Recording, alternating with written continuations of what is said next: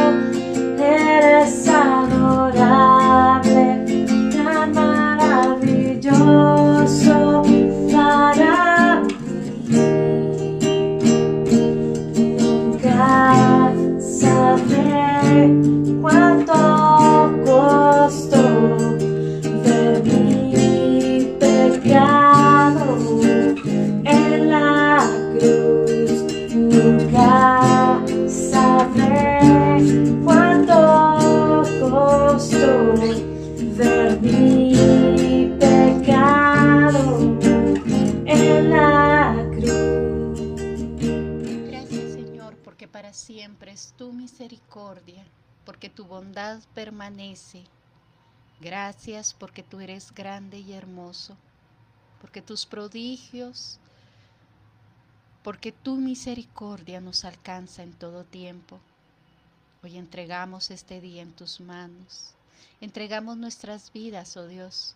Tú mejor que nadie conoces lo que hay en cada una de nosotras, por lo que estamos pasando, por lo que necesitamos, por aquellas cosas que nos inquietan.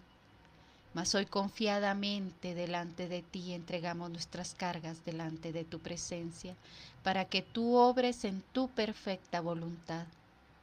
Gracias, oh Dios, por todo lo que haces, por la forma en que nos instruyes y por la forma en que guías nuestro camino. Amén. Saben, mis hermanas, hoy quisiera hablarles acerca del lavacro. Eh, este era uno de los utensilios del tabernáculo de Moisés, pero leyendo, la verdad es que me llama la atención cómo la forma en que fue usado en el Antiguo Testamento refleja hoy como Dios quiere que nos limpiemos de toda inmundicia de este mundo. Dice Éxodo treinta y ocho, ocho, también hizo la fuente de bronce y su base de bronce, los espejos de las mujeres que velaban a la puerta del tabernáculo de reunión.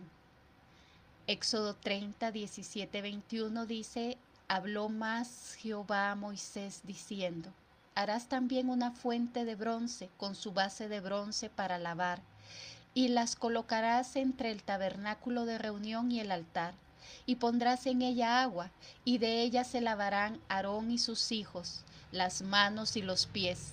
Cuando entren en el tabernáculo de reunión, se lavarán con agua, para que no mueran, y cuando se acerquen al altar para ministrar, para quemar la ofrenda encendida para Jehová, se lavarán las manos y los pies para que no mueran. Y lo tendrán por estatuto perpetuo, él y su descendencia, por sus generaciones. Saben, mis hermanas, cuando leemos estos versículos, es curioso, pero nos damos cuenta que cuando Dios le dio la orden a Moisés para hacer la fuente de bronce, es decir, el lavacro, no le haya dado medidas exactas o una forma específica. Solo le dijo de dónde debía de provenir el material y qué clase de material se debía usar. Lo único que sí le especificó fue la función del lavacro, además las consecuencias de que no la usaran como correspondía. ¿Saben? El lavacro se traduce de la palabra hebrea kior, que es literalmente un recipiente para contener agua. Aunque no se sabe el tamaño o cuánto de agua le cabía, la fuente de bronce o lavatorio servía para la purificación de los sacerdotes. Estos eran aquellos que habían sido llamados para el servicio de Dios y debían de hacerlo antes de ofrecer los sacrificios y antes de entrar al lugar santo.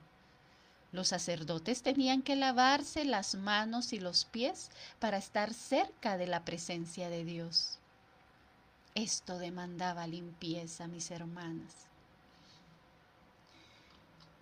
El lavacro era lo que seguía inmediatamente del altar del holocausto. Después del sacrificio, cuando el pecador se identificaba y se apropiaba del sacrificio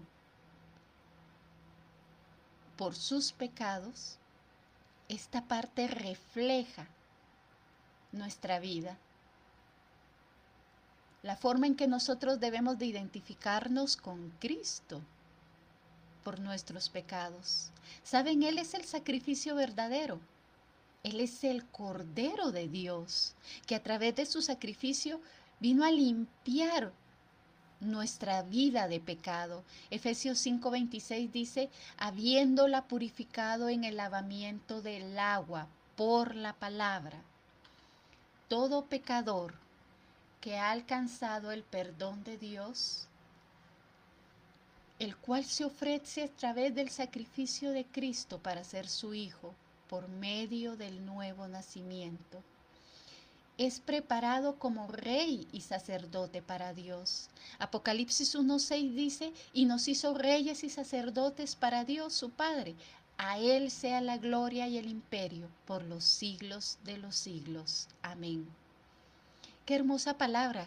¿Saben, hermanas? Porque eh, esto refleja el interés de Dios de no solo alcanzarnos como sus hijas y ser parte de su reino celestial, sino es llevarnos a ser reyes y sacerdotes, es perfeccionar nuestra vida con un propósito hermoso y un propósito específico. Por ello es que muchas veces no entendemos por qué Él demanda tanto de nosotros, pero es porque cosas grandes tiene para nuestra vida y quiere que estemos preparadas para ello. ¿Saben? El lavacro contenía agua, donde todos los sacerdotes, antes de ingresar al, lavato, al, al tabernáculo, debían lavar sus manos y sus pies. Ellos debían quitar la suciedad adherida por su camino. Este es un hermoso reflejo para nosotros los cristianos, donde debemos lavarnos de toda inmundicia que trae nuestro camino por este mundo. Somos hijas de Dios, estamos siendo preparadas para ser parte de su reino, pero eso no implica una realidad, y es que estamos en este mundo y estamos transitando por este lugar que trae toda tentación, trae todo engaño, toda mentira, mentira, trae toda inmundicia. Cuando pasamos de muerte a vida, pasamos a ser lavadas por la sangre preciosa del Señor Jesucristo.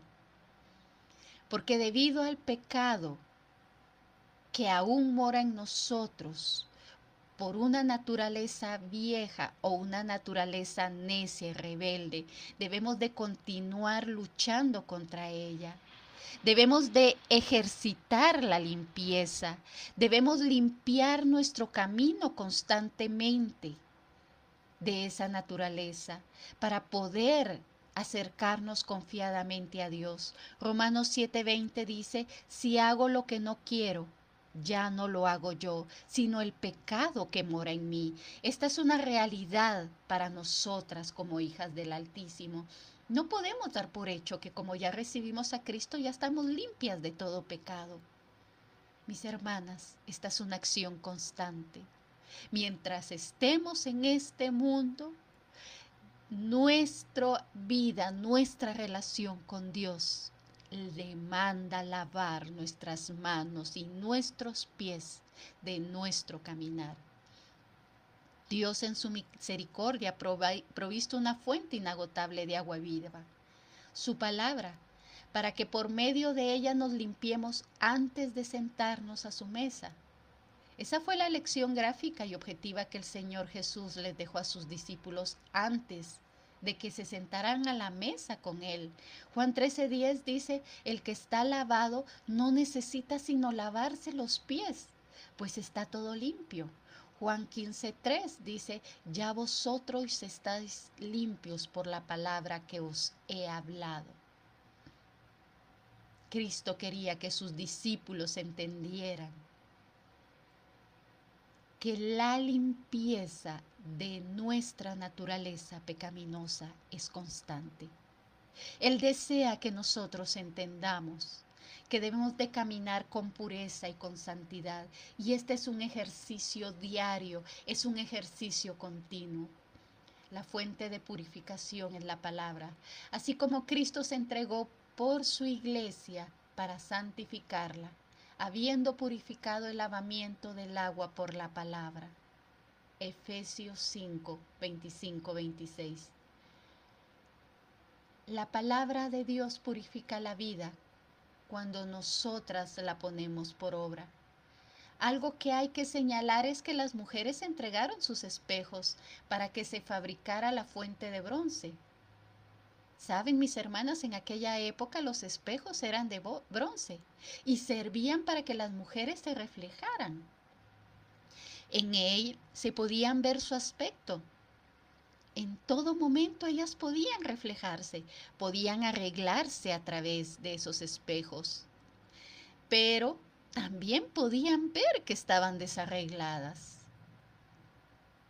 Saben, la palabra de Dios es el reflejo de nuestra vida, en santidad o en pecado. La palabra de Dios es ese espejo que nos dice, hey, necesitas arreglar tu vida, necesitas limpiar esta área de tu vida, esta parte de tu vida está sucia, mírala, ve y lávala. La palabra de Dios es la que nos dice, ¿sabes?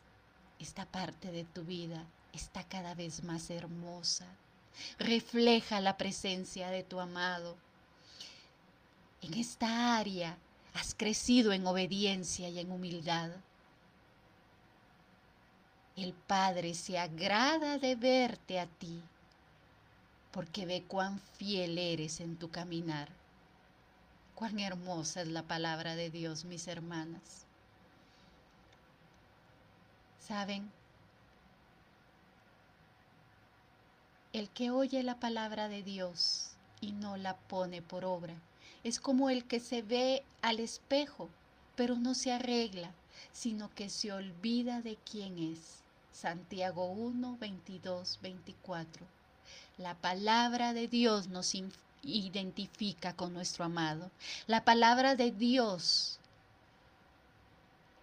refleja en nosotros la presencia de nuestro Señor Jesús, o refleja la necedad y la obediencia por insistir y seguir el camino de pecado. La palabra de Dios es vivirla, no solo oírla. El que oye la palabra y no se lava no puede quitar de su corazón aquellas cosas que le impiden crecer en el Señor, porque no ha desarrollado una conciencia de pecado, porque se ha conformado a vivir en suciedad y en inmundicia.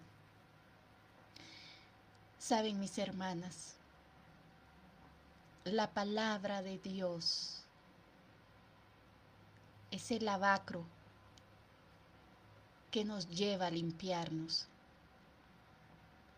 Pero si reflejamos nuestros días al te, eh, a los utensilios y la forma en que eran usados en el Antiguo Testamento, podemos decir que el lavacro no era para todos, aunque el altar de bronce donde se ofrecían los sacrificios sí era para todos.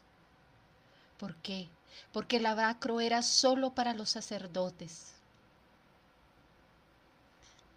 Saben, mis hermanas, el mundo hoy en día no demanda santidad porque no la necesita.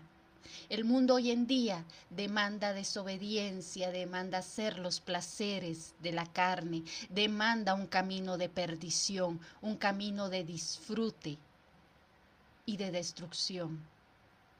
Pero el camino del pueblo de Dios es muy diferente, porque el camino del pueblo de Dios es un camino exclusivo para los hijos de obediencia, hijos fieles que están caminando en un propósito como reyes y sacerdotes, y por lo cual sí demanda acercarse al lavacro, demanda una vida de santidad y de pureza, demanda limpieza constante de nuestro caminar por este mundo. No basta solo con pedir perdón de pecados para ser limpiados. Debemos dejar de pecar y para ello necesitamos llenarnos de la palabra de Dios, el cual es nuestro manual de vida. La sangre de Cristo nos limpia de todo pecado. La palabra de Dios en griego se traduce como catartizo, que quiere decir purificar, es decir, que a Dios le agrada la pureza. Y esta es la realidad de nosotros como su iglesia, como su pueblo, como sus escogidas, como sus hijas. Y es que tenemos una naturaleza pecaminosa con la cual debemos luchar constantemente y no debemos de ignorarla. No podemos pretender caminar en esta vida creyendo que como ya recibimos a Cristo estamos libres de todo pecado. Esto es caminar en una falsa inocencia. Esto es caminar en ignorancia, de la cual el día de mañana tendremos que rendir cuentas. Por ello, mis hermanas, corrijamos nuestro camino constantemente. No dejemos que esta naturaleza de pecado sea alimentada. No dejemos que avance nuestra vida. Al contrario, vayamos quitándole territorio en nuestro corazón para que la nueva naturaleza en Cristo Jesús gobierne cada parte de nuestro ser y podamos en integridad caminar en justicia y en santidad. Somos purificadas por medio de las pruebas, porque éstas sacan a luz aquellas cosas de nuestra vida que están ocultas para que las desechemos y en su lugar aprendamos a caminar, aprendamos a confiadamente acercarnos a aquel que nos ha llamado con un propósito, pero este propósito demanda limpieza constante. Nuestro lavacro, nuestra palabra de Dios, la cual debe de, de pasar a ser parte de nuestro corazón. Debemos de aprender a vivirla. Es la palabra de Dios que debe de enraizarnos en nosotros. Lo que debemos de hablar, lo que debemos de pensar, la forma en que debemos de vivir, es la palabra de Dios. Podríamos decir que pasaría a ser nuestra palabra también, porque ha sido hecha para nosotras, porque ha sido hecha para nuestra vida, por lo cual alimentémonos de ella. La palabra de Dios es viva y eficaz y más cortante que toda arma de dos filos. Y es necesario que penetre en lo más profundo de nuestro ser. Andar en luz no significa ser perfecto. Andar en luz significa caminar en pureza. Andar en luz significa ser fieles a los principios de Dios. Andar en luz significa luchar constantemente la buena batalla contra aquellas cosas que quieren desgastar nuestra vida y desviarnos de los principios de Dios. Esto nos lleva a la perfección en Cristo Jesús. Ejercitar la palabra de Dios en obediencia y en sujeción es el caminar de las hijas del Altísimo. Esto hará que caminemos en santidad y en justicia, purificando nuestros corazones de toda mundanalidad para ser santificadas y aptas para permanecer en la presencia de Dios. El objetivo como creyentes es acercarnos cada vez más a la hermosura de la majestad del Señor, obedeciendo su voluntad, y esto solo lo logramos en la medida que estemos completamente purificados por el lavamiento de su palabra, caminando en obediencia y meditando en sus preceptos. Señor, reconocemos que muchas veces hemos, hemos pretendido que no hay pecado en nuestra vida. Muchas veces hemos pretendido que como ya recibimos a tu amado Hijo Jesucristo, estamos libres de todo pecado y de toda condenación. Perdónanos porque hemos malgastado nuestro tiempo para caminar en ignorancia y en necedad. Hoy te pedimos perdón y te pedimos que nos ayudes a sacar aquellas cosas de nuestra vida que todavía nos llevan a pecar. Necesitamos ser limpios en nuestro diario caminar. Necesitamos crecer en tus principios y alcanzar la estatura perfecta en Cristo. Esto solo lo podemos lograr con tu ayuda y con tu santa dirección. Solas no podemos hacerlo, Señor. Necesitamos de ti. Necesitamos que tu Espíritu Santo llene nuestro corazón y nos guíe a caminar en tu santa presencia, en santidad y en justicia. Aquí está nuestro corazón, aquí está cada área de nuestra vida. Tú nos conoces mejor que nadie. Lávanos para poder entrar a tu santa presencia y encontrar el reposo continuo a nuestro caminar en este mundo. Señor, estamos conscientes que aunque estamos en este mundo no pertenecemos a él. Y por ello necesitamos aferrarnos a tu santa presencia para caminar como tus hijas. Ayúdanos, Padre. Gracias por tu amado Hijo Jesucristo, porque su sacrificio trajo salvación a nuestra vida y nos dio una nueva oportunidad para vivir con un propósito eterno, para vivir como tus hijas. Gracias por la sangre derramada de tu Hijo, la cual nos limpia de todo pecado. Y a través de ella podamos arrepentirnos de nuestras faltas y retomar nuestro caminar contigo. Gracias por tu santa palabra, porque en ella encontramos la dirección correcta. Gracias, porque tu Espíritu Santo es el que hace la obra perfecta de redención y transformación en cada una de nosotras, porque tu presencia se derrama constantemente en nuestra vida.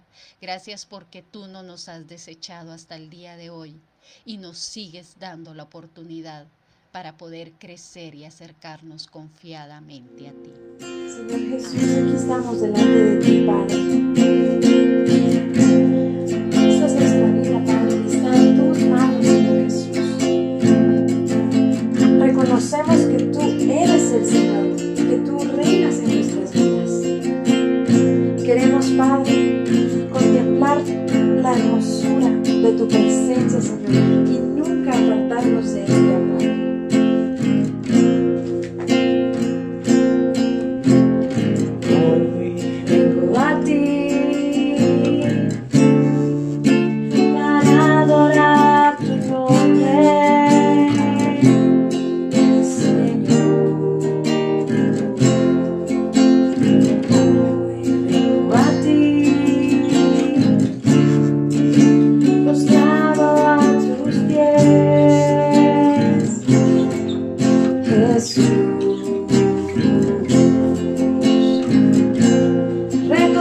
Yeah.